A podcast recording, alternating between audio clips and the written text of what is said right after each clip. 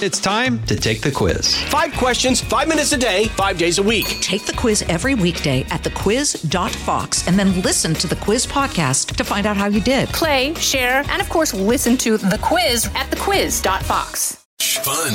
It's the Guy Benson Show with Guy Benson.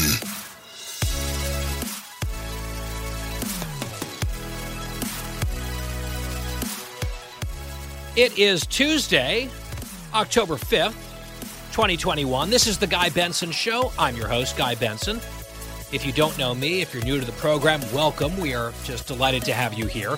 I'm the political editor at townhall.com, a Fox News contributor. In fact, I'll be on special report tonight on the panel in the 6 p.m. Eastern Time hour, so looking forward to that. I'm also host of this fine daily radio show every weekday, Monday through Friday, 3 to 6 p.m.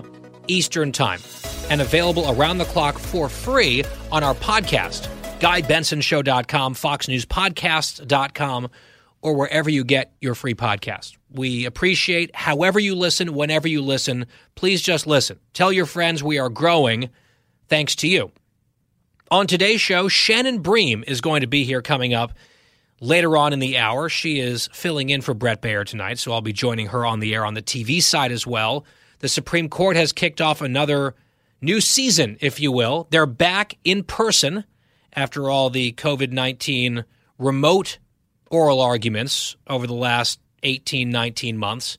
And the court is tackling some very significant issues on the docket this term abortion, religious liberty, guns. It will be action packed.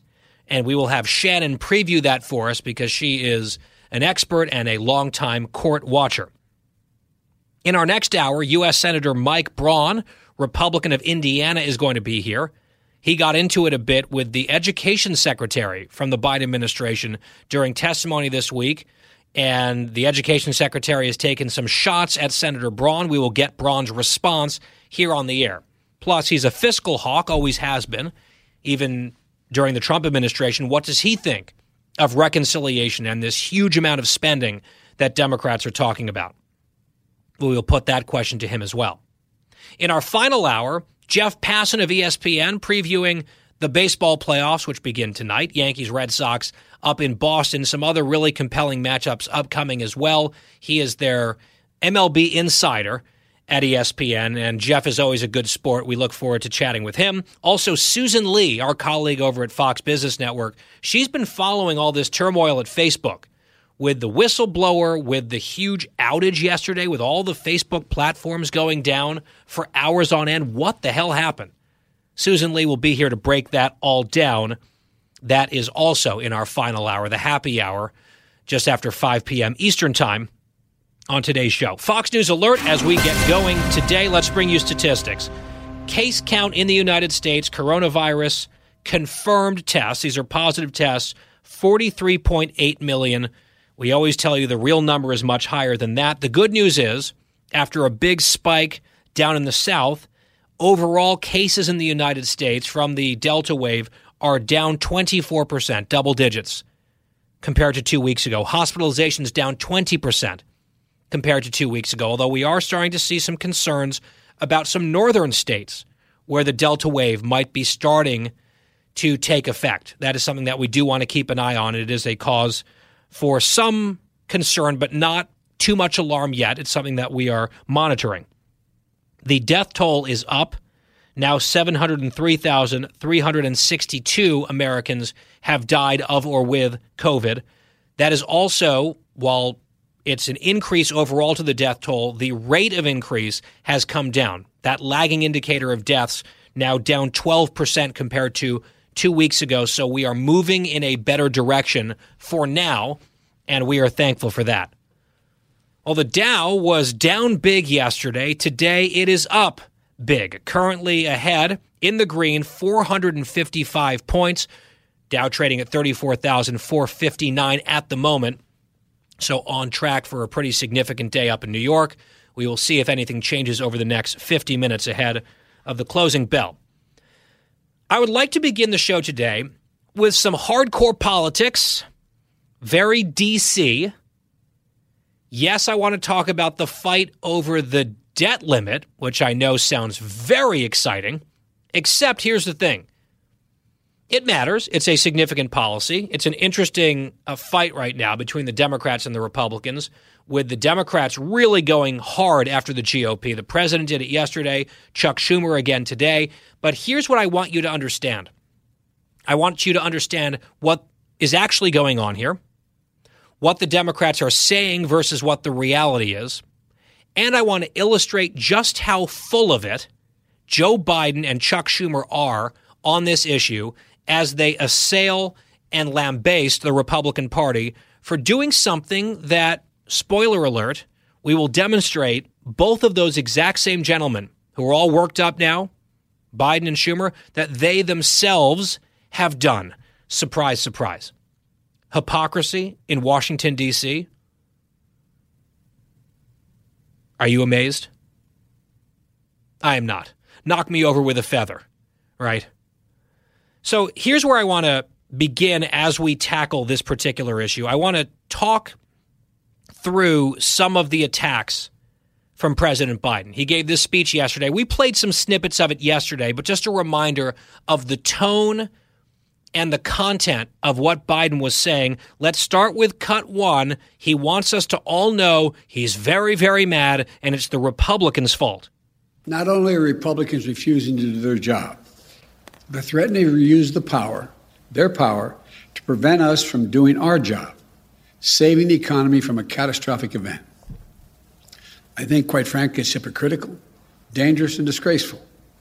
Their obstruction and irresponsibility knows absolutely no bounds. Uh huh. So, hypocritical, dangerous, disgraceful. They're preventing us from doing our job to avoid catastrophe. So he begged the Republicans in cut two just get out of our way and let us do the thing. We're just asking them not to use procedural tricks to block us from doing the job that they won't do. Meteor is headed, is headed to crash into our economy. Democrats are willing to do all the work stopping it. Republicans just have to let us do our job. Just get out of the way. And he said Republicans, as we played you the clip yesterday, are playing Russian roulette with the economy. Now, here's the thing if you knew nothing at all, no context, no information, you might say, well, gosh, it sounds like the Republicans are doing something really terrible here. Why? Just for, for political games and political advantage. This is irresponsible. For months, dating back to July, Mitch McConnell, the Republican leader in the Senate, has made it very clear over and over again that his members were not going to go along with raising the debt ceiling.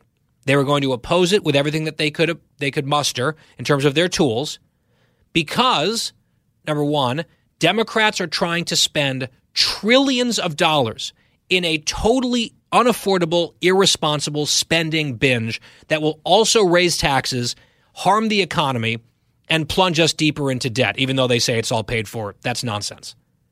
It is the height of irresponsibility, what the Democrats are trying to do. They don't have a big governing majority or mandate, but they recognize that they might lose at least one of their majorities next year, so they want to cram down as much spending as they possibly can, hiking taxes up as well in the process. And Republicans have been totally cut out of the process. They're not talking with them. They're not negotiating with them. This is all an internal discussion among the Democratic Party. And what McConnell's been saying is like, okay, if you want to move forward with this insane agenda, we are not going to make your job any easier on things like the debt ceiling. Now, it's also important to note that the Democrats don't need the Republicans to raise the debt ceiling. This is why Biden and the quotes I just played you eh, just so ridiculous. They can use, the Democrats can use simple majorities to raise the debt ceiling on their own without a single Republican vote. Nancy Pelosi just needs a simple majority in the House. She's got that. And Chuck Schumer can use this reconciliation process on a budget issue to prioritize raising the debt ceiling, and they can use reconciliation to do it again with zero out of the 50 Republican votes in the Senate. They can do it on their own. They have the power and authority to do it. They have the tools to do it. They have chosen not to do it. McConnell very consistently has said this July, August, September, October. Guys, this is our position. We're not moving off of it. If you want to raise the debt ceiling while you're doing all this crazy additional spending, which we oppose, we oppose all of it. You're doing it without us. You're acting like you have 60 votes. You have 50. Then good luck with the debt ceiling. Do it on your own. You can do it. We're just not going to help. And that is being treated like it's like legislative arson by the Democrats. Even though I will point out Mitt Romney, Susan Collins, the moderates within the Republican conference, they are on board with this strategy. Romney made that clear and affirmed that today, saying, "Yeah, we are we are hanging together. We are holding together on this. Democrats can raise the debt ceiling on their own, and we're going to force them to do that." So it's not some wild-eyed insane thing if Romney and Collins are on board. You can't really blame it all on Mitch McConnell or some right-wing scheme. It's not. This is how politics works. This is how legislating works. The chances of a national default crashing the economy are zero because the Democrats who are saying it's so essential can do it on their own without the Republicans' help. The problem is for them, for the Democrats, it's complicated, it's convoluted. They have enough problems right now that they're facing, right? On the infrastructure bill, on the reconciliation spending, they are fighting amongst themselves. And if you throw the debt ceiling into it, it becomes another layer of complication. Do you put that into the reconciliation bill? What does that mean for the reconciliation bill? Schumer doesn't want to deal with those headaches, so he's insisting that Republicans, who he's treating like they don't even exist on all these other policies, he's telling the Republicans they have to come in and save the Democrats from themselves and be responsible adults and clear the decks and make it easier for the Democrats to then force through trillions of dollars of new spending without a single Republican vote. And the Republicans are saying, you know what? We might be suckers and fools from time to time, but not on this. It's so obvious what the Democrats are trying, and it's just politics 101. It would be, I would say, political malpractice for the Republicans just to go along with what Schumer wants, given all of this context. Now, there's another element of this that I already hinted at, which is Joe Biden. You know, he's all angry. This is catastrophe, hypocritical, dangerous, disgraceful, Russian roulette. How can these Republicans do this? Well, Mitch McConnell has responded, and he opened his speech on the Senate floor with an interesting quote from an interesting source. We've been down this path before with Senator McConnell going into the archives and quoting this source. You might guess who it is. Let's listen together to Cut 25. Mitch McConnell has receipts. I want to begin today with a quotation. Quote Because this massive accumulation of debt was predicted, because it was foreseeable, because it was unnecessary, because it was the result of willful and reckless disregard for the warnings that were given and for the fundamentals of economic management, I'm voting against the debt limit increase. Now, Madam President, that was then Senator Joe Biden in March of 2006, right before every single Democratic senator voted against raising the debt limit, and made a unified Republican government do it alone. Surprise, surprise. With Donald Trump, there was always a tweet, they used to say. With Joe Biden, there's always a speech. In 2006, Senator Joe Biden vociferously railed against raising the debt ceiling because it was so fiscally irresponsible. all the debt, I mean, it wasn't even close to what we're looking at today.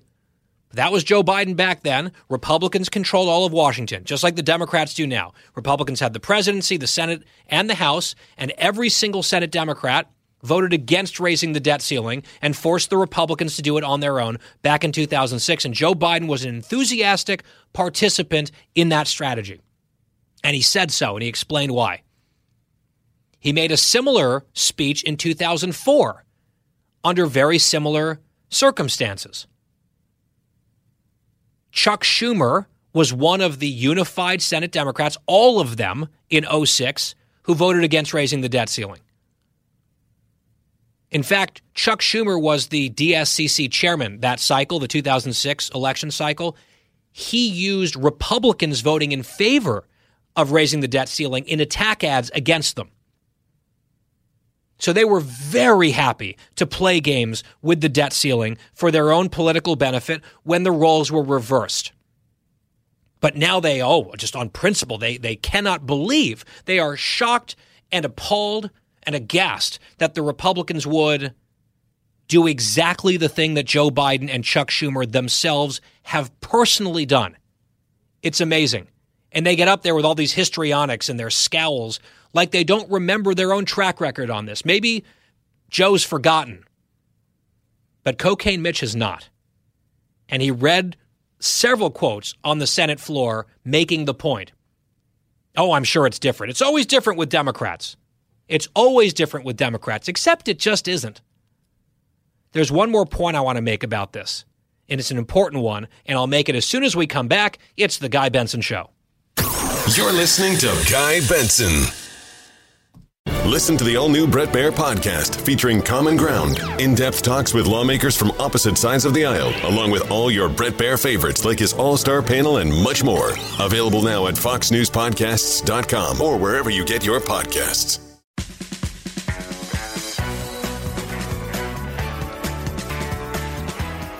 I'm Guy Benson. Back here on the Guy Benson Show. So there's this headline Schumer, sick of Mitch, tries to force Republicans' hands with this cloture vote that's expected tomorrow. Jake Sherman, a reporter on the Hill, says Schumer is sick of McConnell and trying to break him.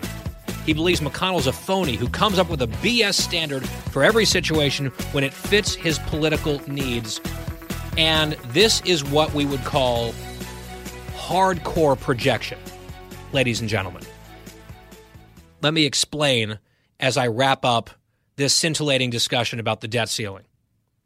I think back to 2016, Justice Scalia died in an election year. Mitch McConnell, under immense pressure, said, Nope, we are not going to allow Barack Obama to fill that seat. The Democrats went crazy. They're still angry about it. They scream about Merrick Garland, the nominee who never got a hearing, totally ignoring all the context that led up to that, namely the standards set by Joe Biden and Chuck Schumer. There they are again, God bless them who had said previously during Republican presidencies, George H.W. Bush for Biden, George W. Bush for Schumer, if there's a vacancy in an election year leading up to an election from a Republican president with a Supreme Court opening, we're not going to seat a justice. That was their standard. Biden and Schumer, on the record, they said it.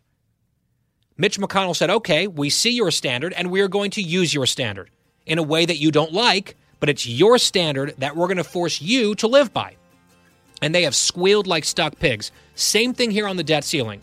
Biden and Schumer losing their minds about the Republicans doing what Democrats and they personally have done on the exact issue of the debt ceiling back in 06. They hate Mitch McConnell not because of his BS standards, but because he holds them to their own BS standards.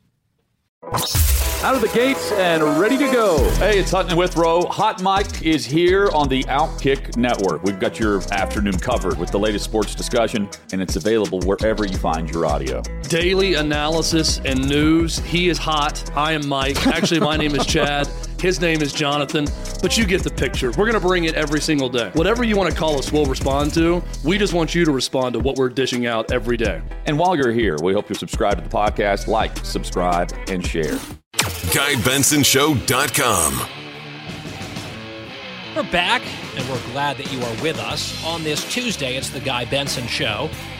And joining us now is our colleague and friend, the great Shannon Bream, although she's called the evil Shannon Bream every night by Greg Gutfeld before he tosses to her for Fox News at night, which she anchors from midnight to 1 a.m. every single weeknight here at Fox News. She's also in for Brett Baier this evening on special reports, so double duty for her. I'll be on the panel this evening, which will be fun. She also is host of the hit podcast Livin' the Bream. She has a best selling book out called The Women of the Bible Speak. She is an extremely, extremely busy woman. And on top of all of it, she is chief legal correspondent here at Fox News, and it's a big week on that front as well. Hello, Shannon. Welcome back to the show. Thanks for having me, Guy. Always a treat to be with you. I'm glad we will have multiple meetings today. We will, and I think I'm joining you tomorrow night on the midnight show, and perhaps again on Thursday. So we're going to be seeing or at least hearing a lot of each other. So I hope that's okay. Uh, let me start with the Supreme Court. And a pretty significant development this week. The court is now back in session, a new term in person. Although I saw one headline that said one justice was missing from the courtroom and one justice was masked. Who were those two? Well, Justice Kavanaugh was not there. He participated remotely. He tested positive for COVID last week. They do a ton of routine testing, as many workplaces do, and as you would expect with the justices. He's fully vaccinated, and so far we're told no symptoms, but in an abundance of caution, he is uh, participating this week from home. Justice Sotomayor is the one who is wearing a mask, and um, you know I don't I don't know about her personal decision, but she's been very open with the fact that she's diabetic, and so she's got an uh, an additional health. Uh, situation that she probably is uh, more acutely aware and careful, um, maybe than some others. And so I'm guessing that's what it was for her, but I don't know. I'd imagine that would at least make sense. Uh, mm-hmm. There are a lot of people focusing on this term. Of course, every Supreme Court term is significant. They rule on extremely weighty and consequential issues. Often those decisions reverberate throughout society sometimes for years, if not decades. This term seems to be setting up to be a real barn burner because some of the most significant hot button issues in our politics and in our culture are front and center religious liberty, gun rights, and abortion. If you would just maybe preview for us some of these cases coming before the court on those fronts in particular, and if you think I'm missing a big one, feel free to interject. But on religious liberty, then guns, then abortion, what is at stake this term before the High Court? Okay, I'll give you some cliff notes. On religious liberty, a couple cases we're watching. One involves the use of state money in Maine, a tuition program that's available to students there and parents in the K through 12 uh, scenario. This is not higher ed. But whether or not some of that money can be used at religious schools, they, the goal is to help parents out who live in rural areas or places where there are not a lot of school options so that they can find a good fit for their kids. So there's been an argument that none of that money should go to a parochial Christian or Catholic school. That's going to be one to watch and it's big for school vouchers and religious liberty. Another religious liberty case is a guy who is on death row. He is fighting for the right for his pastor to be there as he is executed to be able to lay hands on him and to pray over him. So it'll be interesting to see if he's allowed to have that person in the chamber with him when that happens. Um, guns, you mentioned. New York, um, if you want to carry in public, have a special permit to carry a gun in public that you legally own. It's very tough to get a permit if you know anything about that situation. A couple of the plaintiffs are people who had applied based on self defense, and they were told it didn't rise to the quote special um, standard that they needed to reach. The argument there is, um, listen, um, critics of the of the law say the guns shouldn't be those permits shouldn't be just for former law enforcement or for high profile celebrities who make an argument to have them. So we'll see about that. Now the biggie, of course, is abortion. Mississippi's got a law that basically outlaws most abortions after 15 weeks. That's the Dobbs case. It'll be argued sept- or December 1st. And all eyes are on this one. Um, there have been many critics of the underpinnings of the legal reasoning in Roe v. Wade. Even Justice Ginsburg had talked about how she thought Roe wasn't specifically decided in the best framework. It left it open to attack. So you know a number of these states have specifically passed laws to make a direct run at Roe, and that certainly looks like what Mississippi is arguing. And so that's a 15 week ban with some exceptions. That's my understanding, which is less restrictive than the Texas law, which was allowed to stand through what's called the shadow docket. What does that term exactly mean? Because I know Justice Alito was under some fire for defending the shadow docket in a recent speech. He also says a lot of the attacks on the Supreme Court recently are attempts at intimidation. Justice Sotomayor also making some comments on abortion that got some attention from folks, where he was she was urging uh, some law students saying, "I can't change the law in Texas, but you can." Some people said that was inappropriate. So a few little mini tempests around a huge issue already ahead of that Mississippi case, Shannon. Yeah, and so many of the of the justices have been speaking publicly and making points that have gotten a lot of headlines. Justice Breyer has pushed back against this idea about talking about packing the court. Justice Barrett a few days ago was uh, quoted in a speech saying she wants to dispel the notion that the court is made up of political hacks. Um, and yes, Justice uh, Sotomayor was talking to these uh, law students saying, you know, you're going to have times when you're disappointed. Um, I've written some fiery dissents. Go check them out. And she referenced the Texas case. Now, here's what happened. Came before them for a vote about whether or not it should be blocked or upheld while it's the case itself about it is playing out on the merits. So the Supreme Court could have gotten involved. They said we are not ruling on the merits. There are procedural issues here that In we Texas. feel at this point mean we can't get involved. The Texas six week ban. So they haven't ruled on the merits, but um, you know you're right. Justice Sotomayor was out there telling the, students, if you don't like it, I can't change it. You got to go do this legislatively. And some people thought you shouldn't be talking about a case that's before the court. It seemed rather benign, but we know where she stands on it. Now, Justice Alito was talking about this so-called shadow docket. He says, listen, this should be called more properly the emergency docket. They've been doing this forever. When something comes in on an emergency basis, and we saw this a ton during the heat of the COVID battles over closing churches and schools and all kinds of things, um, it goes to a particular justice strictly based on geography. The, the justices are assigned different geographic regions they oversee. So when one of those emergency requests comes in, it's not going to be fully vetted and heard and argued. That justice can decide alone or send it to the court. And so there have been a lot of those that have been sent to the full court and they go for a vote. That's what happened with the Texas six week abortion ban.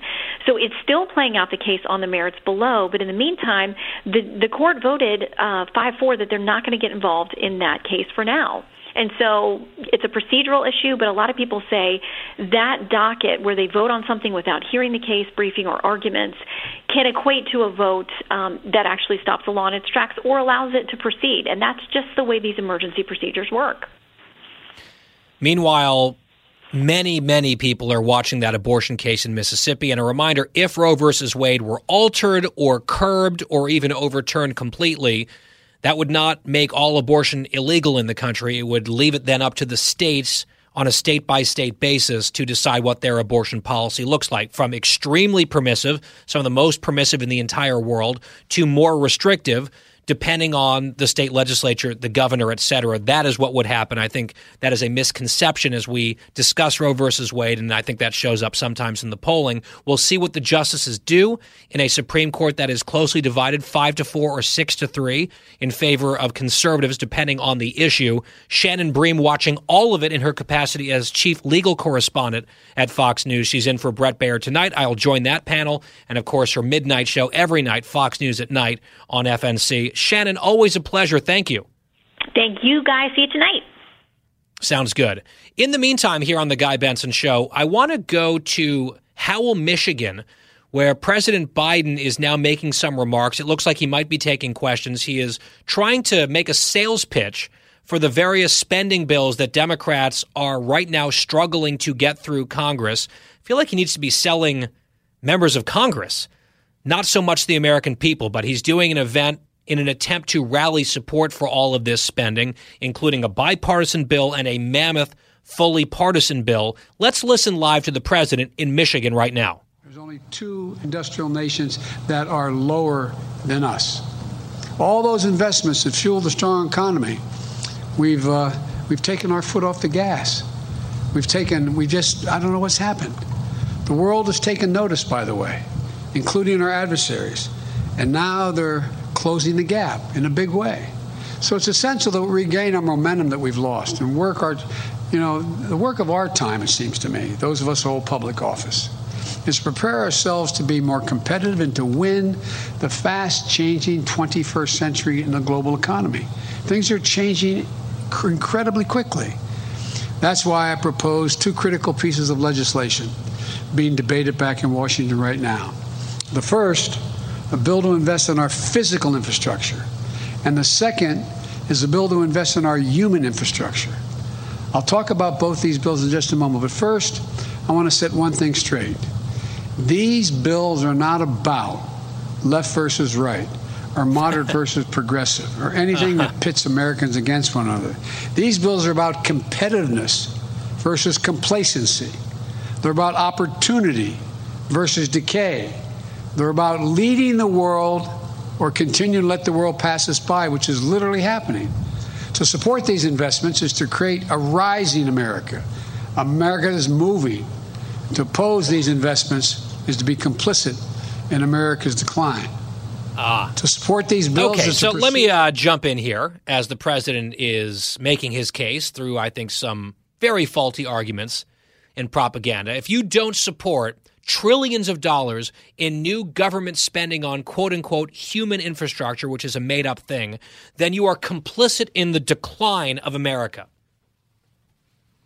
Oh, forgive me, I don't find that very compelling from a dude who just left Americans behind in Afghanistan after promising not to do that. I'm not sure this man is terribly credible on the issue of American decline. Uh, He knows a thing or two about American decline, but not the way he's presenting it here.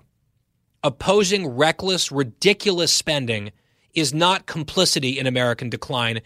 In my view, it is trying to prevent and forestall American decline because we can't afford it and it is reckless.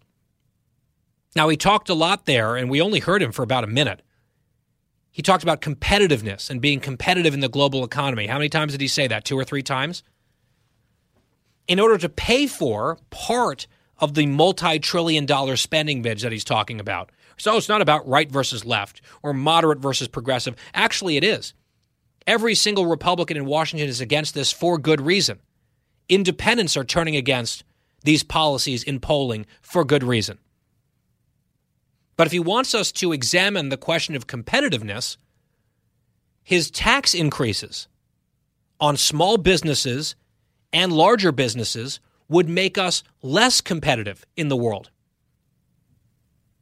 If Biden got his way, if Joe Biden's tax and spend policies get through Congress and the Democrats find a way to take that leap together, the corporate tax rate in the United States would be one of the highest in the industrialized world, above average, certainly, and higher even than China's.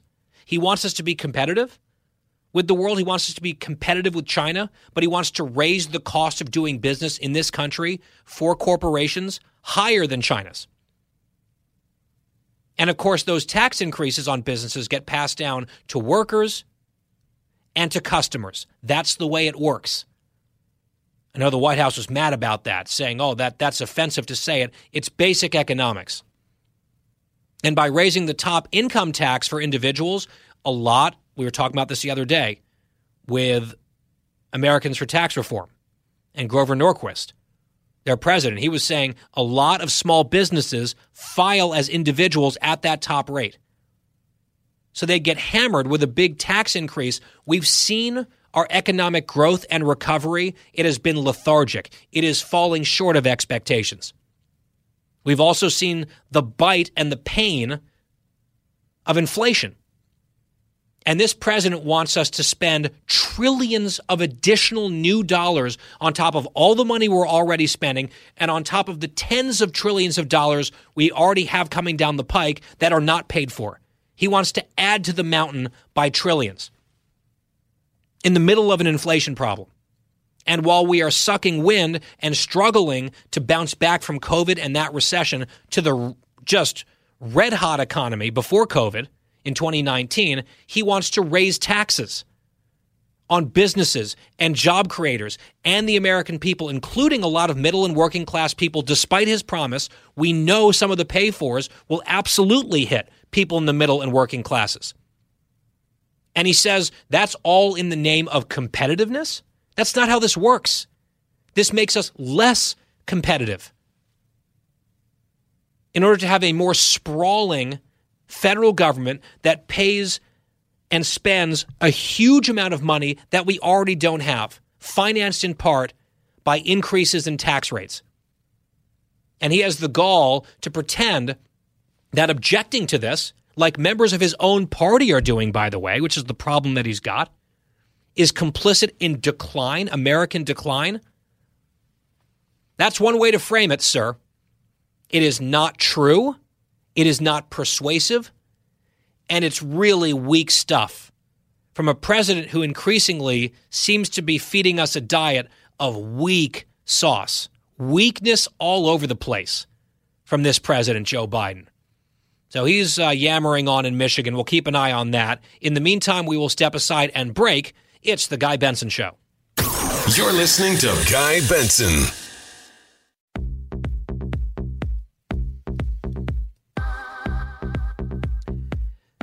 I'm Guy Benson. Welcome back. I'm sure you will be flabbergasted to learn that the CDC had a big screw up today. I mean, they're just the gang that can't shoot straight over and over again. They trip over their own feet. It's just a mess over there. And it's a terrible time for them to screw up an error this badly, this often in the middle of a pandemic where Americans are scared and frustrated and exhausted and are losing confidence in institutions like the CDC. So here's the latest one. I saw a few headlines earlier today that the CDC was recommending again this year a virtual Thanksgiving. Virtual Thanksgiving in 2021. And I just about hit the ceiling. And some of the details were oh, you might be able to take your mask off if you're eating outside. I'm like, what are we doing here? Like, are, do you want to absolutely convince everyone that the vaccines don't work and make no difference and we'll just be in this holding pattern forever? What are you doing, CDC? Then it turned out, because my thought was, it's like the vaccines haven't happened. It's like we're back a year ago and nothing has changed. It was just nuts. And then came the correction. They had posted the wrong guidance, they said, due to, quote, a mishap. And I guess what happened was they accidentally republished last year's guidance as this year's guidance. Oops. Said, don't worry, we'll have new guidance out shortly on Thanksgiving. I'm, i will pay very close attention. I'm sure you all will too. I, I need Rochelle Walensky to tell me how to celebrate the holidays as a fully vaccinated person with natural immunity. No, thank you. But what a mishap. They posted the wrong year's info, last year's stuff for this year, virtual Thanksgiving. This on the heels of Dr. Fauci equivocating on whether we can hang out with friends and family for Christmas and then backtracking on that. How often do they reverse themselves and backtrack? It's a mess. Another hour coming up on The Guy Benson Show. Live from the most powerful city in the world, unconventional talk from a fresh, unconventional conservative. Guy Benson Show.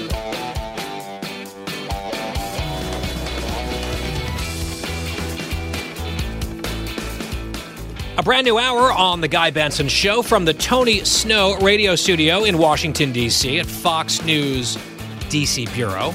I'm Guy Benson. Happy to have you here, 3 to 6 p.m. Eastern Time every weekday. Catch me on Special Report tonight, Fox News Channel in the 6 p.m. hour. GuyBensonShow.com is our website here. The podcast is free every day on demand. GuyBensonShow.com. Fox News alert as we begin our middle hour. The Dow closes up 311 points off session highs, but still a good day. The Dow ending at 34,314 on this Tuesday. Well, President Biden is still speaking in Michigan, trying to sell the American people on his big spending agenda. He said that these bills will breathe life into the American economy, and I think a lot of critics would argue no, they would suck the life out of the American economy, just the opposite in some important ways. Joining us now is U.S. Senator Mike Braun, Republican of Indiana. Senator, good to have you back. Good to be on, Guy. So the president is saying now that these trillions of dollars in proposed spending would add zero dollars to the deficit. And he said that to oppose these bills is to be, quote, complicit in American decline. I know that you are opposed to both of these bills, especially the reconciliation one, as is every single Republican in Congress. your reaction to the president saying by voicing that opposition and having grave concerns about the content and substance of these bills, you are complicit in American decline, Senator. So I think to understand where he comes from and members of the party, especially the progressive side, is they believe the federal government guy is a growth business, and they're going to take uh, the advantage of the whole COVID crisis to kind of get where we were in terms of uh, elevating bureaucrats to determine who's an essential business. The four trillion that we did spend out of uncertainty, probably way more than we needed to, and then take that as a catalyst to transfer this economy that was working better. I was in it for 37 years uh, involved in my own business, running it for most of that time we had hit the sweet spot of economic growth and raising wages pre COVID. And then this comes along, and they then try to use it to transform the country into a government driven enterprise. And it'd be different if we've knocked anything out of the park in any of the stuff we've tried over decades. And this has really happened under Republican and Democratic stewardship from the Gulf Wars through the Obama years, where uh, government really became cachet, and now here it's playing out in a doubling down motion of taking 6.5 trillion on top of the 28 trillion uh, roughly that we have. 18 trillion when I got here in 2019 January it's almost hard to imagine. And to put it in comparison to the 800 to 900 billion we spent to get through 0809 this is their politi- political entrepreneurship in an attempt to change the country, and it's going to do the opposite of what they intend. And hopefully, the American public is not going to buy a sales job to replace what was working with more federal government. Well, he says it costs nothing. Right, this is their line. He's Zero talking dollars. about the fact that they're proposing tax uh, revenue that they know two thirds of the proposals, including probably stepped up basis and uh, estate tax exemption levels changing, that not all Democrats would be for that. So there'll be some revenue generated, but it'll be mostly shouldered by borrowed money, like yep. almost everything has over the last decades, Republicans and Democrats on the dance floor, but this is beyond the pale in terms of how much you're putting out there on top of all that debt we've accumulated with bad policies. So hope, hopefully this gives us the opportunity to get the reins back in 2022 to at least put a stop to it and then build the case for 2024. And then what do we do with it? Do we undo some of the craziness? Do we actually start believing in budgets when we're in control? Do we take things back to regular order? Or do we then get back into that unholy alliance that got us here mostly in the first place? We will get back to the dead in a moment. First, though, I want to play some sound. This was an exchange that you had a few days ago with the Education Secretary, Miguel uh, Cardera, uh, Cardona, excuse me, and you asked him a question about parents and schools and the education of children, and it was sort of piggybacking off of something that had happened in the Virginia gubernatorial race, where the Democrat running in Virginia, Terry McAuliffe, said that he doesn't think that parents should determine what's taught to their children in schools. The Republicans are really making hay out of that sort of Kinsleyan gaffe, as they call it in politics. You put a question to the Biden administration Secretary of Education asking about a similar issue. In Cut 23, here's part of the exchange. Listen. Do you think parents should be in charge of their child's education as the primary stakeholder? I believe parents are important stakeholders, but I also believe Primary. educators have a role in dis- determining uh, educational programming. So he wouldn't say that parents are the primary stakeholders in their own kids' education. And that clip went everywhere, Senator, because it's sort of feeding into this narrative the Democrats are, frankly, fueling themselves that they are more interested in the teachers' unions than in parents, and, and in some ways are almost hostile to the concerns of parents in favor of these deep pocketed uh, political buddies of theirs in the teachers' unions. He was asked about this, the secretary was, in a subsequent interview. And Secretary Cardona said this about you in Cut 22. Listen. Yeah, I think that was really more about getting uh, Twitter likes than it was about the issues. More about getting Twitter likes than the issue at hand. Your reaction to that, Senator? He also said uh, in another comment that uh, the school board members, uh, not only he was back in Indiana visiting some, that they were more upset about their guy not winning the election. So he was, uh, I think, made two bad comments, and I did give him the opportunity to retract the one about the politicizing of true parent concerns. I served on a school board for 10 years, and you, we better make sure in Main Street America that our school boards are representing the main sta- stakeholder, not school board associations that sometimes line up with the teachers unions and I know that because I served on one for 10 years. So uh, that clearly was either a Freudian slip or just outright honesty that they think parents should be secondary in the equation when we raise the kids and we pay the bills. And that's another federalizing uh, something that's been the state and local responsibility to where they're now weighing in at the federal level, and we can see where yep. they're coming from. Yep, get the out there, Department. get make sure your local school boards are populated with people that reflect your community values. Yeah, it's not a federal issue. It's not worthy of a federal investigation. Some of the uh, poor behavior and, and some of the threats that are occurring, which are indefensible, but it looks like this is the feds coming in in defense of teachers unions and school boards over parents and i mean this is this is a real fault line right now in our politics last question back here in washington senator braun the debt ceiling fight is uh, underway. Uh, the words are flying back and forth. We did our opening monologue about it in our first hour with the Democrats like the president and leader Schumer attacking you guys on the Republican side, saying that you're playing Russian roulette with the economy. It's hypocritical. It's terrible. Now, they both had voted against raising the debt ceiling when they were in the minority, and Republicans controlled all of Washington back in 2006. They have completely changed their positions now that they are in the majority. What is your position on where the Republicans stand right now in the Senate? Are you all united behind McConnell's strategy of saying Democrats have the power to raise the debt ceiling on their own through reconciliation if they want to do it? They have to do it on their own. They're not going to get our help. Is your party going to make sure that that's the case? Is McConnell's threat here legit? I think so. And uh, some would say, well, that's an epiphany after many years of both sides contributing to how we got to the 18 trillion in debt when I got here in January of 19. This is different.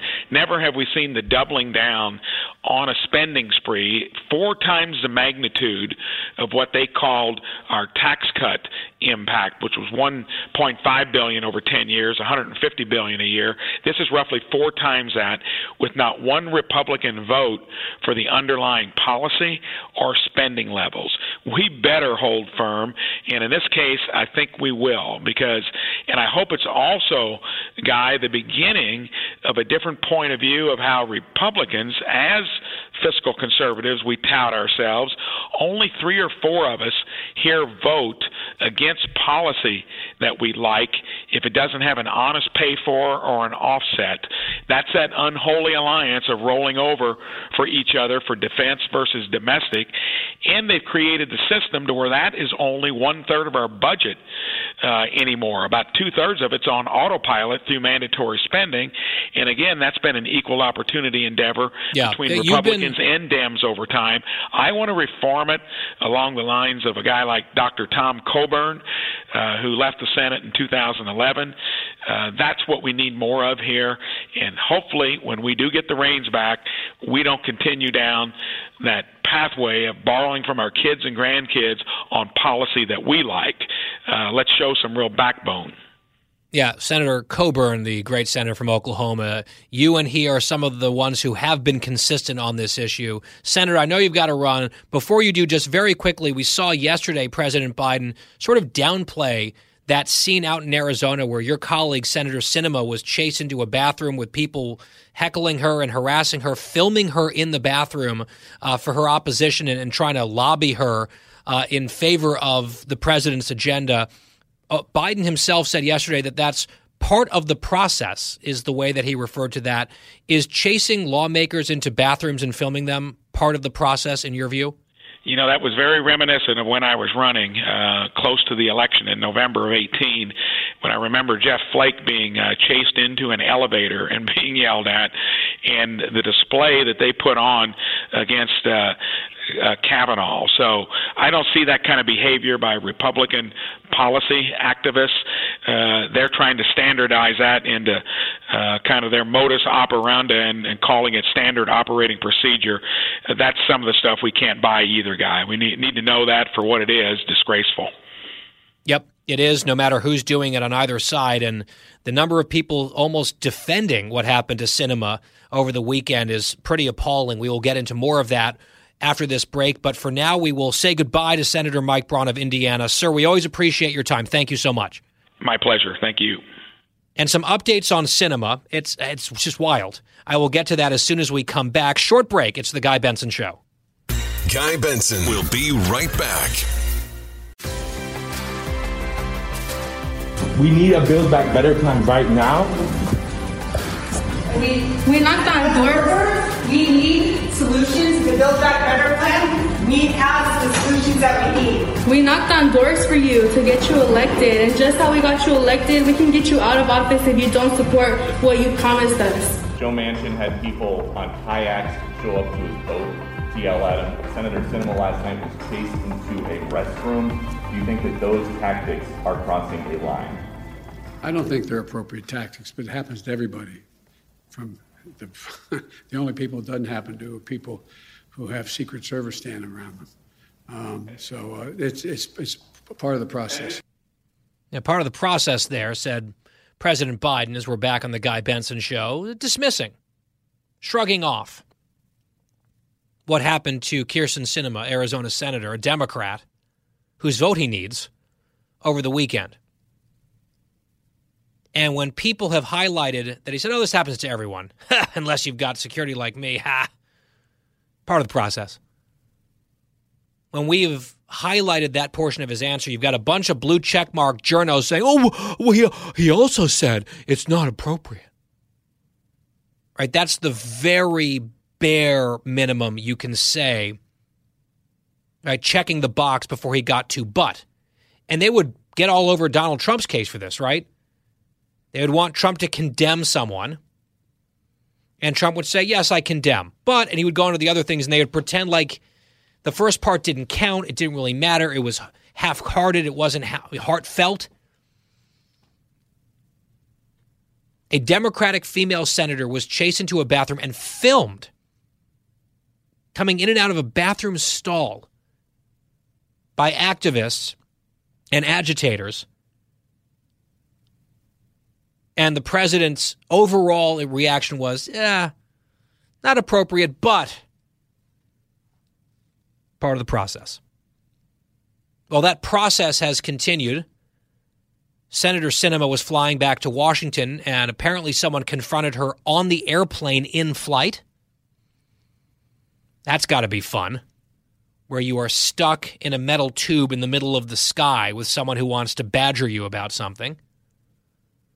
And then she landed at the airport in Washington, D.C., and there was a welcoming party of activists who I guess are tracking her movements who showed up to swarm to her and harass her at the airport.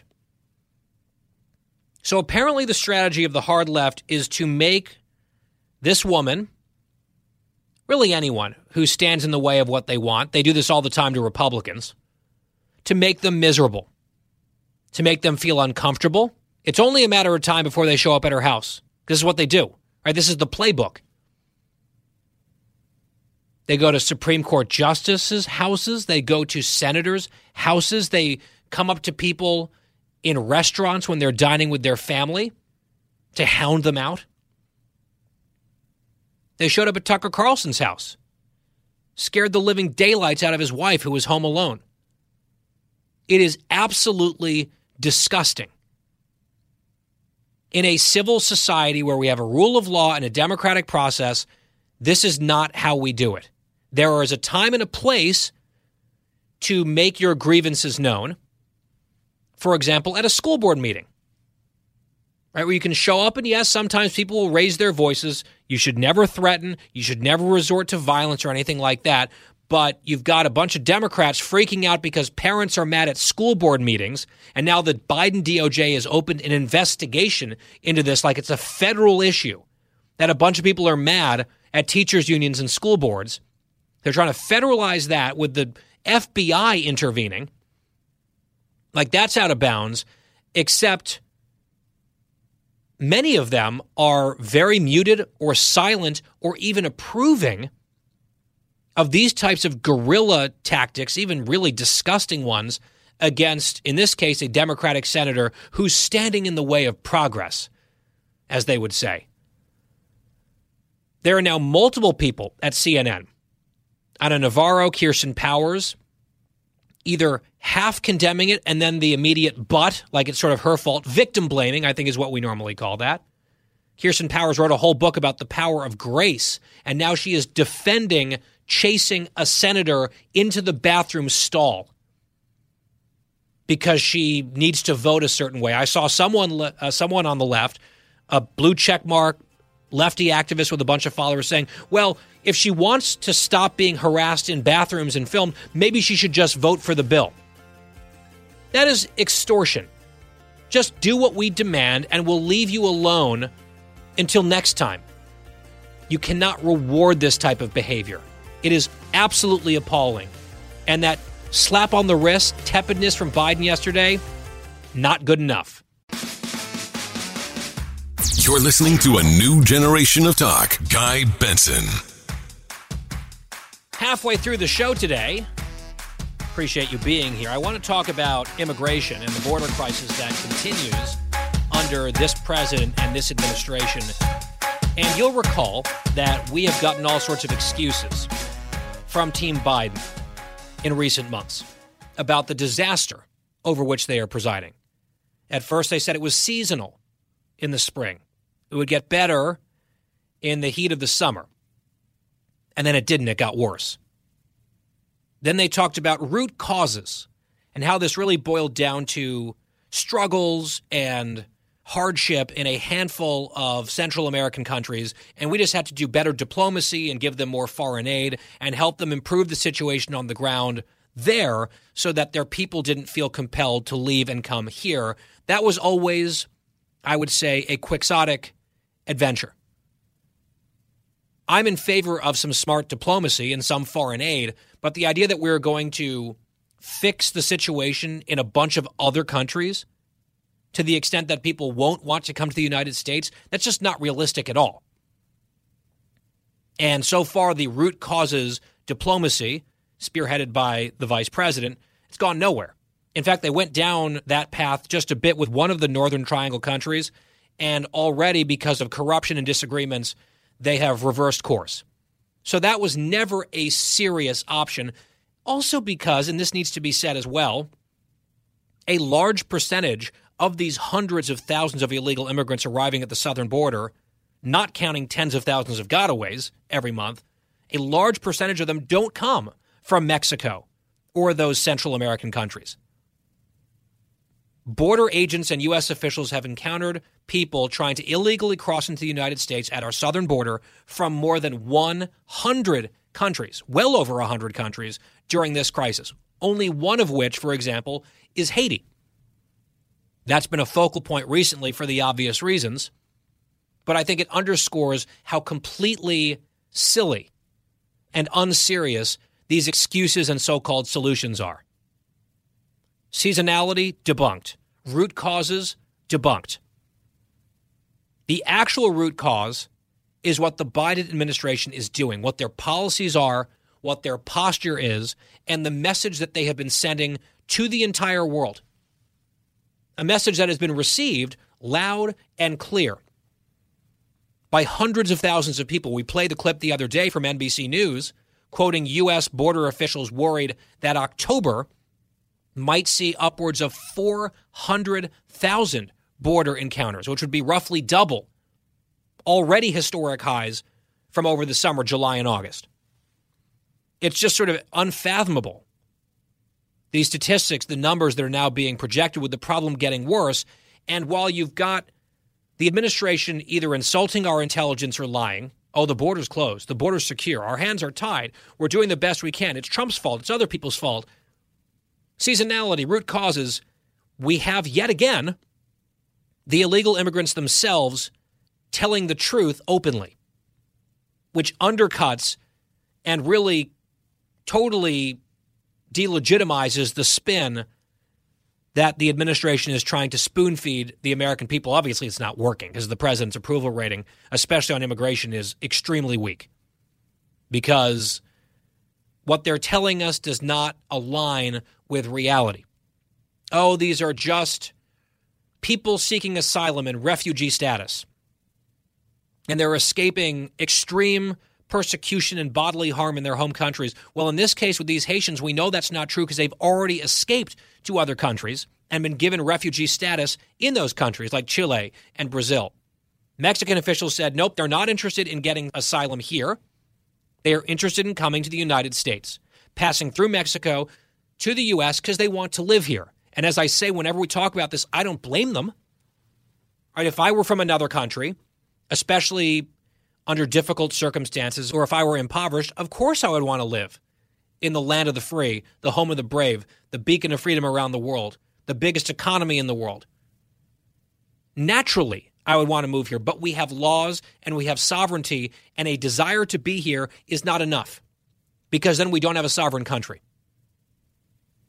And if we prioritize illegal immigration, if we allow it, indulge it, encourage it, then our laws mean nothing. It makes a mockery of the entire system. And as we also talk about, it's a slap in the face of the many people who go through an onerous process to get here legally.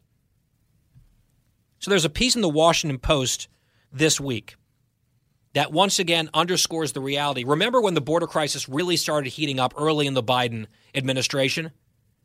The media actually covered it for about a week or two. They went down to the border. They had people down there. They had reporters and cameras, and they were documenting this huge influx. And people, remember, the immigrants were chanting Joe Biden's name. Some of them were were wearing Biden T-shirts on their way across the border, and they went up to some of these illegal immigrants who had arrived in America with cameras, microphones, interpreters. Why are you here? Why did you come? And they said, "Well, because we can stay. Biden will let us in." Would you have done this under Trump? Oh, no. Right? We saw multiple interviews that went that way. Now, of course, there was a border crisis under Trump. They got their arms around it in the Trump administration through a series of successful policies, almost all of which the Biden folks came in and threw in the garbage can, idiotically, which has fueled the most significant and problematic border crisis in decades in this country that continues to metastasize, with the problems getting exacerbated and deepening. So, just as we saw those immigrants just telling the truth, blowing up the talking points back then, that is the case as well with this latest round of the Haitian nationals. Let me read to you from the Washington Post. Quote Interviews with nearly three dozen Haitian migrants in Texas and Mexico indicated that virtually all of them expected to be granted entry to the United States. Rumors and incomplete information about asylum and relief, spurred at least in part by the administration's inconsistent application of border policies, reached them through messaging apps, social media, and phone calls. The deportations that have happened to a few of them recently come after months in which the policy was unevenly applied. From January to August, as the number of migrants crossing the border climbed, the percentage ejected under Title 42, which is this pandemic mechanism that the Trump administration was using, fell during that time period from 82% to 45%. For Haitians specifically, the drop was steeper 55% expelled to just 8%. By July, a majority of migrants were being processed under Title 8, which allows them to request asylum. Although migrants processed under Title 8 may also face expedited deportation, most families with children were being released into the United States. The numbers suggest the improving success rate for entering the United States, this is again among illegal immigrants, might have encouraged more migration. And my only quibble here is with the word might. Of course it did. When deportations fall, And we mentioned just a few days ago that DHS has put out a new memo saying, oh, we're going to deprioritize even more deportations, including of some migrants who've committed additional crimes, illegal immigrants. We're not going to put them at the front of the list for deportation just because they're eligible to be deported.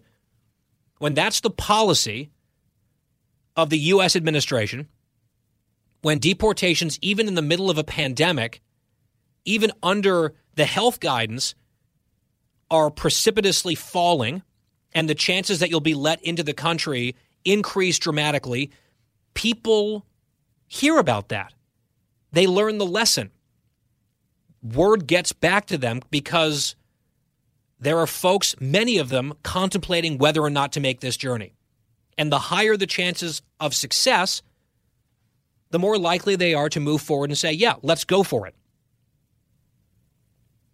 And so more people are being allowed into the United States. If you come with a family and kids, it helps your chances, which is just a ticket for using children, right? And that opens up a whole can of worms and a Pandora's box on human trafficking, coyotes and other bad actors posing as family units. It puts kids at great risk because they're seen as sort of a get into America free card which unfortunately too often has proven to be true in recent months. So for the Washington Post to report all this, I think is good. For them to say the numbers suggest the improving success rate, it's an interesting phrase, success rate, for entering the United States might have encouraged more migration. It has. Undeniably, it has. Meanwhile, on Fox News Sunday, Jonathan Swan from Axios was talking about that, and he said, of course, part of this also encourages not just people who are in dire need of help or families or children who are struggling. There are others who benefit, including traffickers. Listen to Cut 24. This is only getting worse. Some of it is inducement from the Biden administration policies and, and traffickers using that to message to people in the region, come on up, come on up. Right. So the only way to solve this is a regional solution. there's obviously going to be enforcement from the US side, but they're going to have to get cooperation from others in the region. I agree with that, but here's the thing. Under the previous president and the previous administration, Team Trump, they did negotiate really effective cooperation from others in the region, like the Mexican government, like the Northern Triangle governments in Central America. There were safe third nation agreements with those three countries. There was the Remain in Mexico policy that cut down illegal entries into the United States dramatically in the latter part of the Trump years. As I mentioned, Biden shows up and says, nope, we don't want that anymore. And they undid it. They reversed the policy and look at where that's gotten us. The Supreme Court said the way they trashed the policy, in fact, was unlawful. So that was an opportunity for the Biden people to blame the Supreme Court, but put it back into place because they know, of course, the results spoke for themselves. The results were working on Remain in Mexico. Instead, the Biden administration has announced that they're going to fight even further in court to keep Remain in Mexico off the books, no longer implemented. And the issue continues unabated. The border crisis does. I follow our colleague Bill Melugin from Fox News, who reports so often from the border, and it's just a string of videos that he seems to post every day. Huge amounts of illegal immigrants crossing into the United States, just a parade of illegal immigration constantly. And the Biden people are directly responsible for it.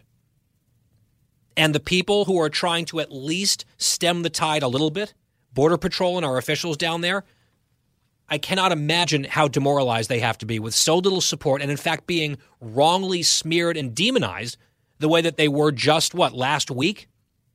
By the media, by the White House, by the vice president, and by the president as well. They are causing the crisis. They are prolonging the crisis. They are intensifying the crisis. And the people whose job it is to try to deal with it are being slimed based on lies.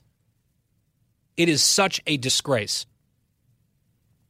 And by the way, why is the White House so stubborn? Why are they sticking to this? There are some people who believe that they are perfectly okay with, in fact, enthusiastic about illegal immigration. They want as many people in the country as possible. And then they want to pass an amnesty down the road and make as many of them Democratic voters as possible. I think there's probably some truth to that, especially among some of the hardcore activists. I think part of it is fear. The Biden team is afraid of their left wing and their left flank, and they are governing that way. It's like they're governing based on leftist Twitter, progressive Twitter. And to give you a sense of how detached from reality that crowd is, one of their heroes, this lawyer called Harold Koh, who's in the State Department, a Biden appointee, he has made a big splash this week resigning from his post at the State Department. Why? He's saying that the Biden team is too tough on illegal immigration and that the deportations and repatriations that they are carrying out is just it's an inhumane policy and they're going too far. That is what the hard left believes. They look at the border crisis and they say more, please. Let's get more of these people into the country. Let's enforce fewer of our laws. Let's deport fewer people even if they commit additional crimes as illegal immigrants. That is the pressure from the left. Then there's the governing pressure from the right and the center from most Americans who are disgusted by what they're seeing. And the Biden people are stuck in the middle and they are often siding with the left, which is a recurring theme of the Biden presidency. Mr. Unity, Mr. Moderate, Mr. Norms is governing sort of like an Elizabeth Warren, which is not how he won the nomination or the presidency, but it's how he is acting as president. And that's yet another reason why the upcoming 22 elections and, of course, the 21 elections in Virginia in particular, but especially next year, the midterms are crucial.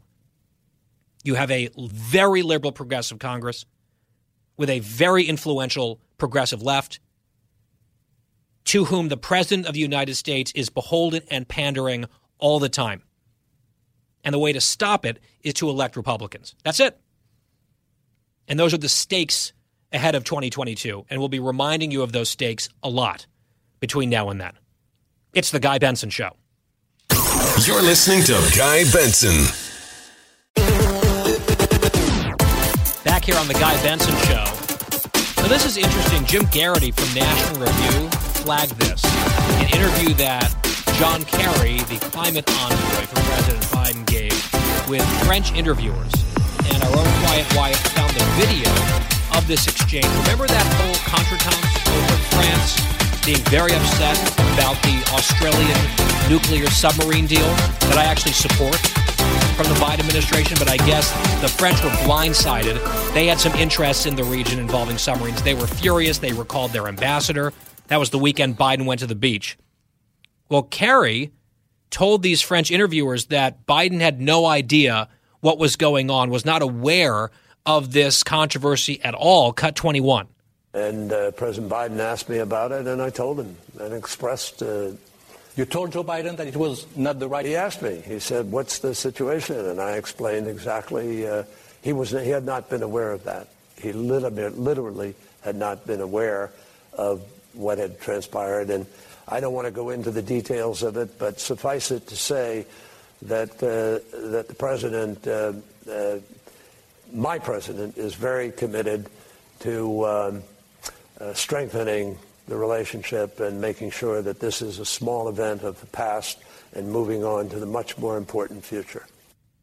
He literally had not been aware of what had transpired, and I don't want to get into the details of it, is what Kerry said. I assume he's not talking about the nuclear submarine deal in its entirety. Maybe the fact that the French were furious. He didn't get that memo on his way out of town back to the beach. So John Kerry had to tell him, oh, yeah, one of our biggest and our oldest ally. They're really mad with us for these reasons. And he literally, the president, had no idea that that was going on, according to John Kerry. I would love to hear a few follow up questions on that because it's a little ambiguous. But Biden being out of the loop and sort of clueless on something with details now hazy, that doesn't sound like Joe Biden, does it? Hmm. Final hour of the Guy Benson Show. Coming up, don't go anywhere.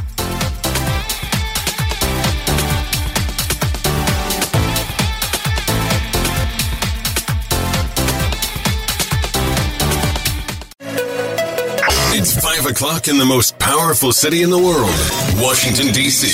It's time for the Guy Benson Show Happy Hour, sponsored by the Finnish Long Drink. Finland's most popular alcoholic beverage has come to America. Visit thelongdrink.com. And now, here's your host, Guy Benson.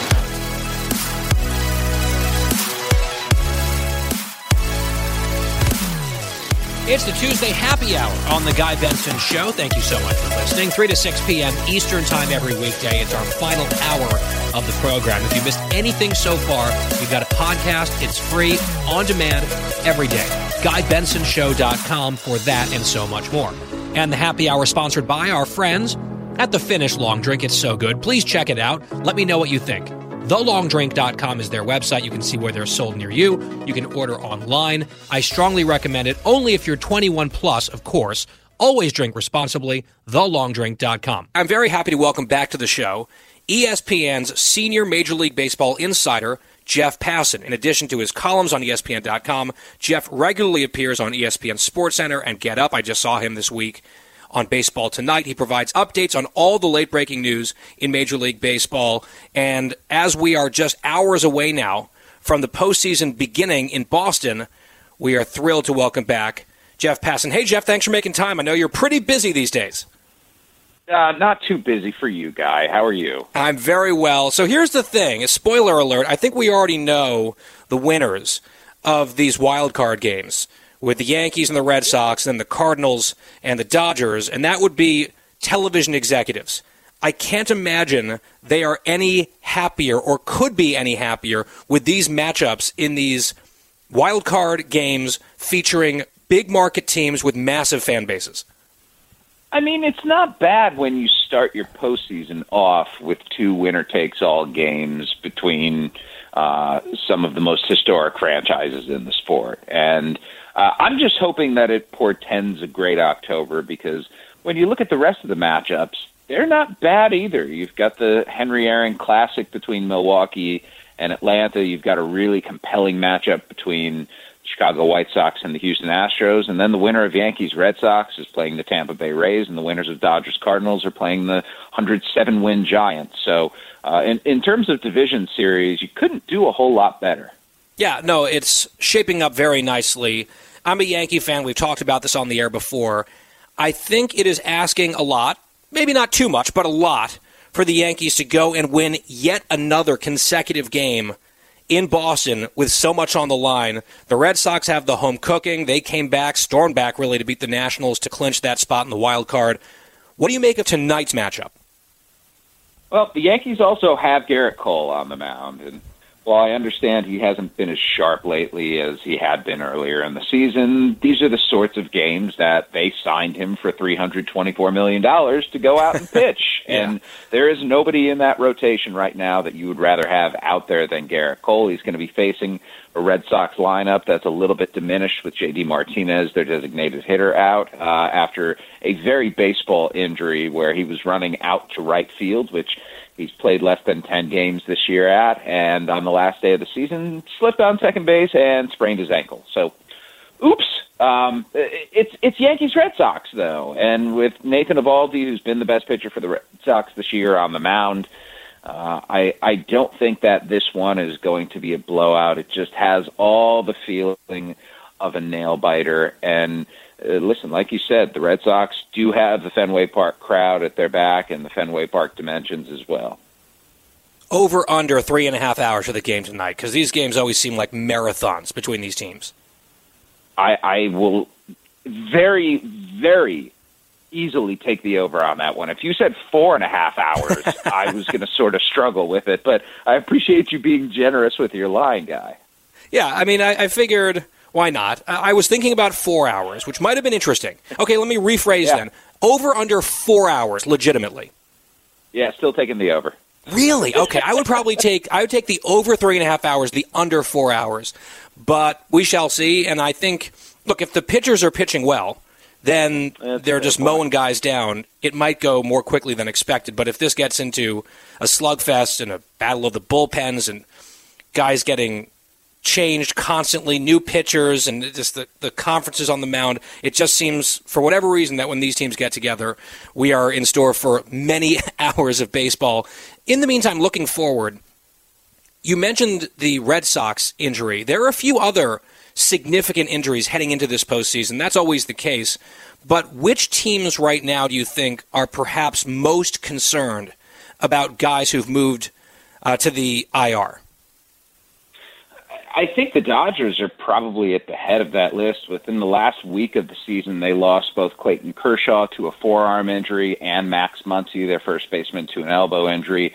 Kershaw is almost certainly not going to pitch this postseason, uh, and the Dodgers losing Trevor Bauer to administrative leave after a domestic incident, and losing Dustin May earlier this year to Tommy John surgery. They're down 60% from their opening day rotation, and yet they feel awfully comfortable still about their starting pitching, having gone out and gotten Max Scherzer at the trade deadline along with Trea Turner, and an incredible trade for them, and also having Walker Buehler, who's maybe been the best postseason pitcher in the last five years, and Julio Urias, who won 20 games this season after closing out the World Series last year. Uh, the the Muncy injury, though, continues the uh, affliction on National League West first baseman Brandon Belt from the Giants broke his thumb after getting hit by a pitch, and Muncy trying to field a errant throw up the line ended up getting his elbow pushed back. He's out the wild card. He's probably out for the division series, and the Dodgers are crossing their fingers that if they're still around by the time the NLCS starts, that Muncy might be back, but uh, they're not altogether confident about that either at this point.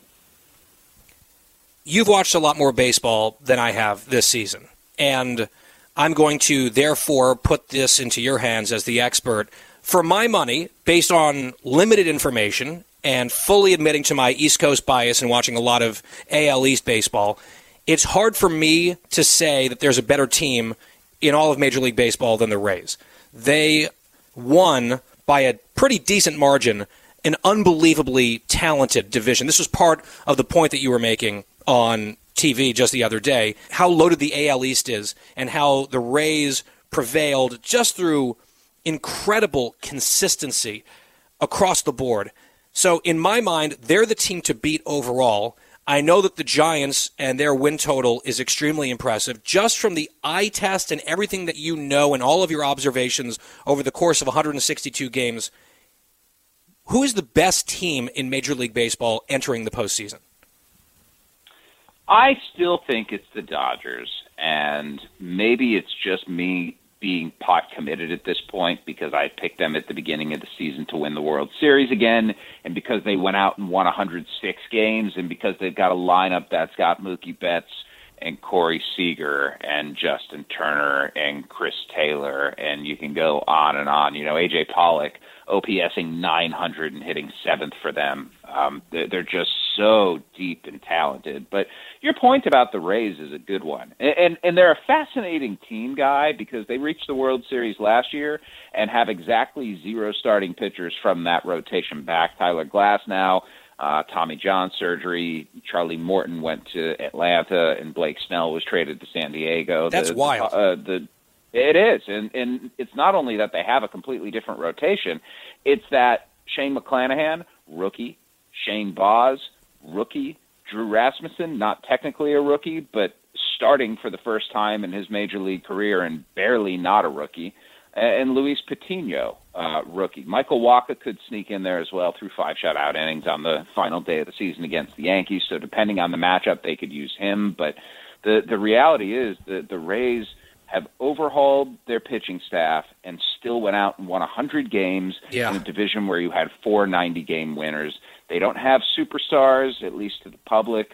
Um, you know, Nelson Cruz is there now after the trade deadline. Wander Franco, their 20 year old shortstop, is going to be a super duper star, and in my eyes, already is. And I think he's going to be a standout this postseason. But the, the Rays are such an anomalous team because uh, you know they're anonymous, and yet here they are having won 100 games. Yeah, and what they've done with that young pitching rotation is the stuff of nightmares. If you're a Yankees fan or a Red Sox fan or a Blue Jays fan looking into the future, and of course if you're an Orioles fan, just you know RIP in general. Last question. As we look forward to the divisional series and beyond, you mentioned some of those matchups are really intriguing beyond the, the big four and the wild card tonight and tomorrow. I've got a few buddies who are huge White Sox fans. They always feel like there's a chip on their shoulder. They're overlooked in their own city. They're overlooked nationally. Very talented. They had a really good season. Then, of course, you've got the Houston Astros, who and they're they're matching up. That's a what rematch, if I recall correctly, of the 05 World Series. Actually, the Astros hated by so many fan bases because of some of their controversies and scandals. They are still just getting it done in the AL Central. Just a quick comment on those two teams and their prospects. I appreciate you highlighting this matchup because to me it has a chance to be the best one in the division series. Two very evenly matched teams. The White Sox offense can be good, has been good since Luis Robert and Eloy Jimenez came off the injured list. But I'll be honest, I have the Astros going to the World Series this year. As praiseworthy as I was of the Tampa Bay Rays, as good as I think they are, uh, to me, the Astros just have a secret sauce that works in the playoffs. They make a lot of contact. Uh, you know, no trash can needed, and I think their pitching is underappreciated and underrated. They have guys who get ground balls, and they have a solid infield defense. And uh, I, I was surprised to see this. The Astros, uh, in terms of the, the betting lines, actually are the American League favorite right now, even ahead of the Rays. So your prediction as we prepare for the wild card games beginning tonight is that when this all shakes out later in the month, it will be the Astros and the Dodgers in the World Series, and you've got the Dodgers prevailing, yes? That is on point. And that prediction guy might be dead by the end of the week. Uh, I mean, it, it happens. You know, it might. Like it might be dead by Wednesday, honestly, when the Dodgers are, are hosting the Cardinals. But I I just feel like they are the two best teams in baseball right now. And beyond that, maybe there's something deep down inside of me that wants to see a rematch from the 2017 World Series and, and see the Dodgers exact their revenge. I mean, that would be a great storyline amid several storylines that I think would be highly compelling to baseball fans all across the country. Jeff we'll be watching. If your prediction is correct, we'll have to get you back on to congratulate you publicly. If not, we can perhaps get you back on anyway to troll you. But we so appreciate your time on a very busy day, kicking off a very exciting span of a few weeks for baseball fans. And we appreciate your work at ESPN. Jeff Passan, their senior MLB insider over at the Worldwide Leader. Jeff, thank you. Enjoy the games. Pleasure is always mine, guy. You do the same. All right, sir. Appreciate it. We will step aside and come right back. It's the happy hour on The Guy Benson Show. Guy Benson will be right back. We're back. It's The Guy Benson Show. Very pleased to have you here. Joining us now is Susan Li of the Fox Business Network. And Susan, it has been a turbulent few days for the tech giant Facebook with a 60 Minutes interview featuring a whistleblower who's testifying today on Capitol Hill. Then a massive outage yesterday. The timing is pretty suspicious on some level. Paint the picture of the headwinds Facebook is facing this week. Yeah, it's been tough. You're right, and I think we saw that play out yesterday on the stock markets because the stock did have its worst day I think in a year, down almost 5%. However, today, despite the fact that you have testimony on Capitol Hill from this Facebook whistleblower, you know, the stock is back up. And I think there's been a reassessment on Wall Street about how much lasting impact there might be from this testimony. Now, for that outage, it was, what, six hours long? I think a lot of people were freaking out, not being able to get on Instagram, Facebook, or WhatsApp. And that's probably the longest outage we've seen on any of these Facebook properties or platforms since 2008. Now, it's interesting that we're having this conversation right now because Facebook just came out with the reasons why there was this massive outage, which a lot of people were wondering is it a cyber attack? I know a lot of right. people are skeptical like you and cynical, thinking, how can this all be happening all at once, right? And what was their explanation? Well, they're saying it was a, a routine maintenance uh, error. So what happened was that they were huh. trying to assess the availability of the global backbone capacity. You know, how much storage do they have? How much computing capacity? And apparently, one of the workers unintentionally took down all the connections in the network. So it disconnected all the data centers collectively globally and there was a complete disconnection they say between the data centers and the internet so it's kind of like a, a dominoes effect because when one goes down you completely sever one everything goes down kind of like a blackout. That seems sort of like a pretty significant gap within internal security, right? That's a, a pretty big vulnerability to have one mistake like that trigger potentially a cascade that led to the multi hour outage yesterday. I'm also still a little bit perplexed by this idea that on a Monday, in between a 60 minutes whistleblower interview and then the whistleblower testifying on Capitol Hill on Tuesday, that Monday, you happen to have this enormous issue occur impacting Facebook users, I mean, billions of people across the world for hours on end, but they are swearing up and down this was not an attack, this was internal. That's right. So, so they said that there was no malicious activity. It wasn't a cyber attack. Now, you know, was there some maybe some uh, errors involved? Absolutely, I would say, uh, especially for a company of this size, which serves what three and a half billion people, which is sixty percent of the world's connected internet users, right? But you know, I think also you have to think that and remember that Facebook and Mark Zuckerberg, what he's trying to do, and this is something that was kind of controversial, I guess, from a company and strategy perspective, just about eighteen months ago, was that he wanted to connect all three of the platforms. So think of your Facebook Messenger your Facebook, uh, the blue logo, and also with the WhatsApp and Instagram. Now, that doesn't come with without errors. I think trying to connect all three of these platforms to interact seamlessly, so you can have conversations on Messenger and have seamless conversations on WhatsApp at the same time. So I think that that might have also may have uh, played into this global server outage. Yeah, I, I, can also understand why some skeptics are questioning what would be awfully weird and coincidental timing for that to have happened in the context of the other controversies that Facebook is now facing. Susan, briefly, what is the gist of what this whistleblower is alleging, and what reception did she get today on Capitol Hill? Well, she's alleging that Facebook prioritized profits over policy and the, the public good, right? Um, now, did I hear anything that changed my mind, something that I haven't heard before? No. But I would say that the 10,000 documents that she provided probably were the smoking guns if, if Congress needed anything. I mean, we, we know that Instagram, and not just Instagram, but social media in general, is bad for body images, especially for the younger users out there. But the fact that Facebook had research. They didn't share it with the public, and they hid it from the public, and maybe have made some misstatements in public. I think that's probably going to be something that uh, Facebook might, or, or Congress might use actually, maybe to clamp down on Facebook. Now, what type of policy we might see, I think that's still being discussed and debated you know, a lot of people in social media that I spoke to, the executives, don't think there's going to be any lasting policy change. Are they going to retroactively break up Facebook? Unlikely, since those acquisitions of Instagram and WhatsApp were made eight years ago. Now, are they going to make maybe increase the age of use? Possible, but again, is that going to have a big impact on Facebook? Probably not. Yep, that remains to be seen. And I think what's key right now is to think critically about what criticisms and areas of scrutiny are legitimate for Facebook and what might be politically motivated and pushing censorship, for example, for ideological or partisan ends. That's the key from my perspective. Susan Li has been all over this story for Fox Business Network. Susan, thank you. No, thank you so much, Guy. Have a great day. Likewise. And we'll be right back. It's The Guy Benson Show.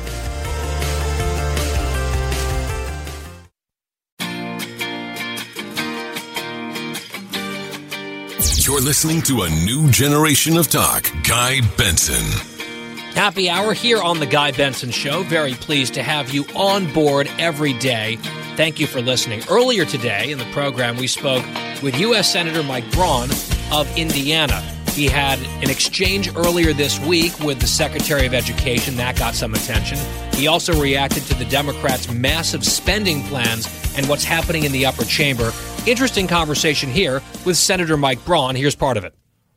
So the president is saying now that these trillions of dollars in proposed spending would add zero dollars to the deficit. And he said that to oppose these bills is to be, quote, complicit in American decline. I know that you are opposed to both of these bills, especially the reconciliation one, as is every single Republican in Congress.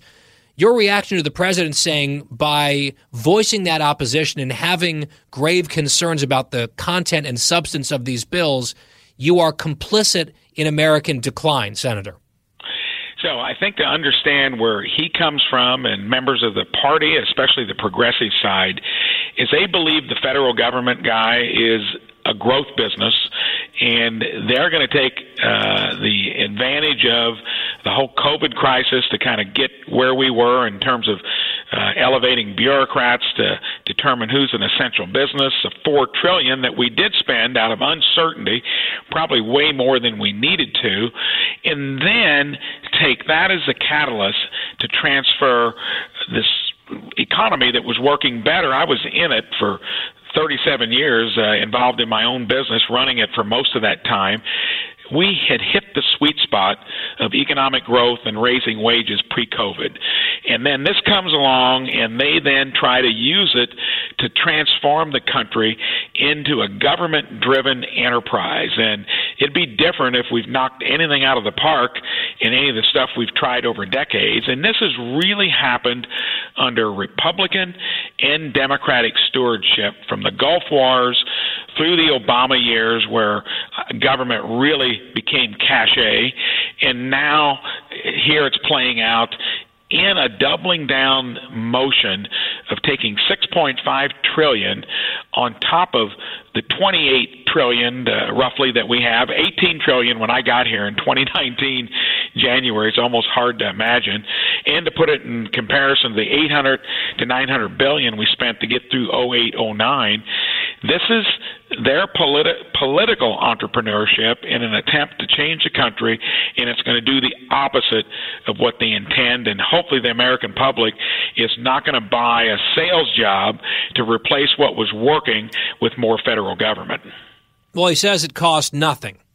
Right, this is their line. He's Zero dollars. about the fact that they're proposing tax uh, revenue that they know two thirds of the proposals, including probably stepped up basis and uh, estate tax exemption levels changing, that not all Democrats would be for that. So there'll be some revenue generated, but it'll be mostly shouldered by borrowed money, like yep. almost everything has over the last decades, Republicans and Democrats on the dance floor.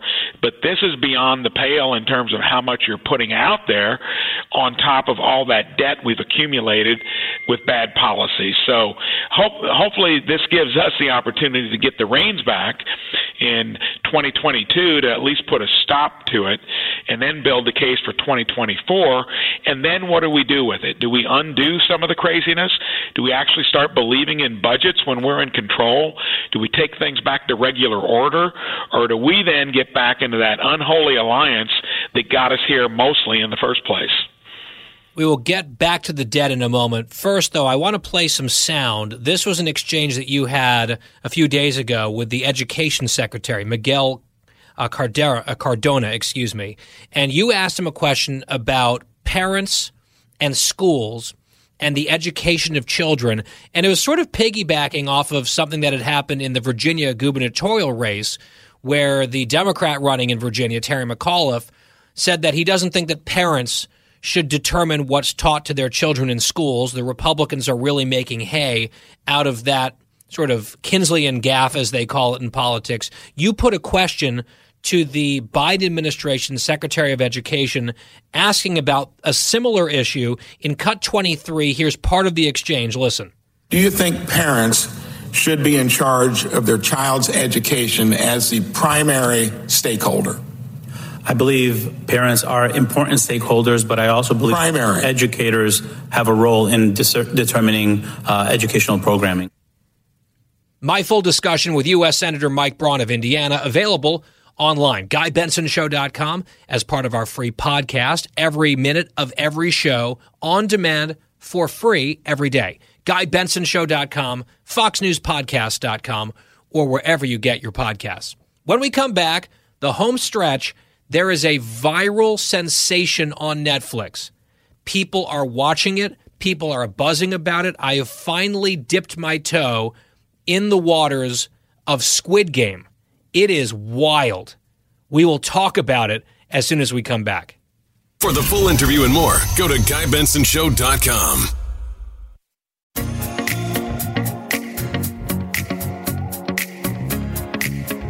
Home stretch here on The Guy Benson Show. We're almost there, but we couldn't let this moment pass without addressing a show that is all the rage on Netflix, and it is growing in terms of buzz and popularity seemingly by the day. I started to hear some rumbles, gosh, days ago, could it have been weeks at this point, about a show that was streaming on Netflix called Squid Game out of South Korea. And there's the option to watch it dubbed with English language voice actors talking over the mouths because the original show is all in Korean, or you can listen to the original audio with subtitles. So we have mostly been watching the dubbed version, even though I don't love it because the dubbing isn't great. It's always awkward. Some of the voices are very annoying. So I might consider watching some of the upcoming episodes in the OG Korean language while reading subtitles. It's just a little bit more work for your brain to process everything. And it is a show that kind of warps your brain a bit. So, of course, I have started watching it, as I just hinted. I wasn't really sure. I'm not always an early adopter of these things, and buzz will grow, and I'll be skeptical. I wasn't really aware of what the show was about. So, finally, I had heard enough chatter about it where I finally asked Adam, because he had watched a single episode. Someone had recommended it to him. So he had watched the first episode. And I said, without any spoilers, can you explain what the show is about? Because all I knew was the title Squid Game, and that it was from Korea. That's it. And he said it was hard to describe the genre. It wasn't necessarily action or a drama, it definitely wasn't a comedy. It's kind of a mystery. So he read me a very short summary. And he was exactly right, by the way, when he described the vibe of this show as a cross between Black Mirror and The Hunger Games. If you're familiar with either of those franchises, you might like this show if you're a fan of Hunger Games or separately Black Mirror. If you love both Black Mirror and The Hunger Games, I think that Squid Game is definitely for you. Now, the caveat is, and the warning would be, it is exceptionally violent. If you are squeamish about graphic and I would argue gratuitous violence, then you probably want to take a hard pass on this. Do not let your kids watch the show if they are young. It is disturbing enough for adults. Let me try to summarize quickly what it's about without giving anything too big away.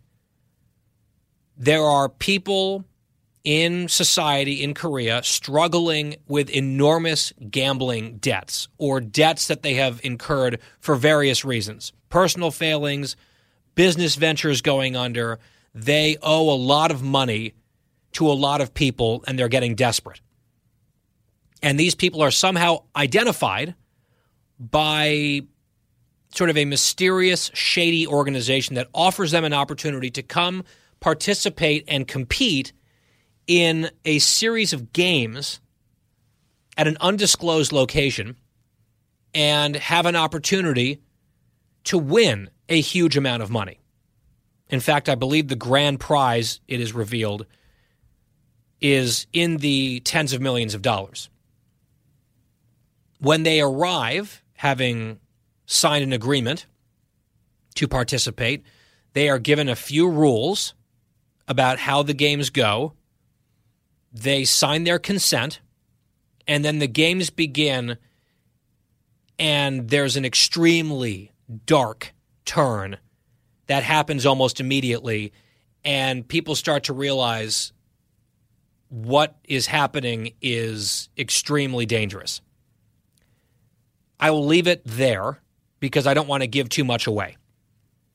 But there are, I think, some fascinating insights into human nature, the human psyche, desperation, greed, what people will do under intense pressure, alliances that form, and the interpersonal relationships undergirding those alliances under extreme duress it's interesting. Now, apparently, because there was a Wall Street Journal story about it, that this show, which they're calling the South Korean survival drama, was shopped around for a decade. And studios were just rejecting it because they thought it was too over the top, too violent, too grotesque, too unrealistic. But it is now on track to become Netflix's most watched show. Here's part of the Wall Street Journal reporting. South Korea's dystopian drama Squid Game might become Netflix's biggest hit ever. But for a decade, local studios rejected the fictionalized show's pitch as too grotesque and too unrealistic. The premise revolves around financially broke adults playing traditional Korean children's games on a secluded island. The losers, well, I don't want to give this spoiler away but a single winner emerges with a cash prize of about $40 million. Squid Game, which debuted September 17th, so it's only a few weeks old, is now a global phenomenon. TikTok videos of people replicating the games, the children's games, not uh, the games as they occur in the show, I would imagine, have gone viral. Online retailers rushing to sell Squid Game Halloween costumes, which actually would be a pretty good costume especially some of the guards or maybe the boss. The boss has a pretty awesome costume, although very creepy. The show is hit number one in more than 90 countries, including the United States, a surprise even to Netflix executives. By every metric, the Korean survival drama is on pace now to surpass Netflix's current record holders, Bridgerton and Lupin in the total volume of hours watched and the number of subscribers who have tuned into the show for at least two minutes. Quote, it's still trending up. We've never seen anything grow as fast and aggressive as Squid Game, says a Netflix executive. So, look, I'm not sure I'm recommending this. It will be too much for some people. I have to grimace and avert my eyes occasionally. But the twists and turns and plot, that's all compelling. They have cliffhangers at the end of some of the episodes where you almost cannot help but watch the next one. Like the other night, it was probably one o'clock in the morning and we were done. And then the cliffhanger was so intense that we looked at each other, we're like, well, one more. It's eight or nine total episodes. We are more than halfway through. Again, I'm not going to give any spoilers, but I just want to put it on your radar. Producer Christine, I'm not sure if this is your cup of tea. Have you watched any of it? Have you even seen the trailer? I saw the trailer and I was already scared by watching the trailer, so I will not be watching this. This is uh this isn't Housewives. Let's just say that. This is no Kardashians. It's it's definitely not, but are you not into that stuff? Have you not watched Hunger Games? Do you get too scared? Yeah, Hunger Games. I got. I, I saw the first Hunger Games and and I read the books, but uh, no, it scared me. It really did. It's it's just something I don't. I, this yeah. is way more violent. Really? Oh yeah. Wh- Hunger Games at least like has that? some. They have some lighter elements in Hunger Games. There's some comedic relief. There are some like clear good guys. I guess there are protagonists in this show, but uh, if you couldn't handle Hunger Games, then stay away from Squid Game. Is all I'm saying. Dan, our new tech producer and board op, you are sort of tracking with me, right? You've seen more than half of the series. Yes, I've seen about where you are now. And I started watching with my girlfriend, and I'm into this very much. And she does not like it. One thing, because the overdubs she hates and can't stand to listen to. And then just the absolute violence of it is just too much for her. But I, I love it, so I've been watching it on my own now. Okay, so she basically pulled the ripcord. She's out, but you've continued. Yeah, she gave me the okay. Watch it when I'm not around, and which is a hard thing to do um, in a relationship. You got to kind of watch at the same time, you know. So she gave me the okay, and I watch it on my own. All right, I think that's completely fair. We are both very much into it. There is gasping, there is yelling occasionally. Adam will cover his eyes at certain points along the way. But I mean, look, there's a reason why it's trending to be the most popular Netflix show of all time. Right? It has a way of hooking you and it's super compelling and it's just interesting that for years and years the people who had written this and were trying to shop the script were having doors slammed in their faces. Nope, It's too much. It's too over the top. It's not going to work. People won't like it. And now it's a global phenomenon, hitting number one, as you heard there, in dozens of countries. Wyatt, you have not seen this show. Are you tentatively interested now, or is the description turning you off? Yeah, I have to say it's turning me off. But um, and I'm like you when when there's hype around certain things. I I remember Tiger King, and the hype around that, and I waited a long time until I watched that. So I don't know. I'm gonna I'm gonna wait on this one. Tiger King, I thought was a little overblown. Like it was wild, it was crazy, some very colorful characters. I did not really love it, but that was at least somewhat like a real world documentary. This is complete fiction, thank God. Christine, it sounded like you were exasperated and wanted to add something. Well, see, the thing is, I have curious. Chris, uh, now I'm watching a lot of clips and I have a lot of questions, but I think my questions might ruin it for people. So I'll just, we'll have to wait a little bit. But now I'm kind of intrigued and I think I do want to watch it. Now, that is an abrupt about face. We got a flip flopper here. Producer Christine. We could even call her Flipper, something like that, as a radio producer. That would be novel, never done before our very own cookie, flip flopping in a matter of seconds on Squid Game. We'll try it out. Watch it with Bobby, maybe a glass of mama's juice in hand, and let us know what you think. I'm just putting it out there on the radar screen for the audience because it is this huge sensation. We're watching it, it is very intriguing, and it is trending worldwide, as is the Guy Benson Show, as we like to say. Thank you for listening every single day. Back here for the Wednesday edition tomorrow.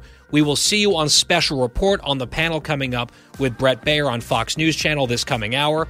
So please tune in for that. In the meantime, have a great night, and we'll talk to you same time, same place on the radio, 21 hours from now.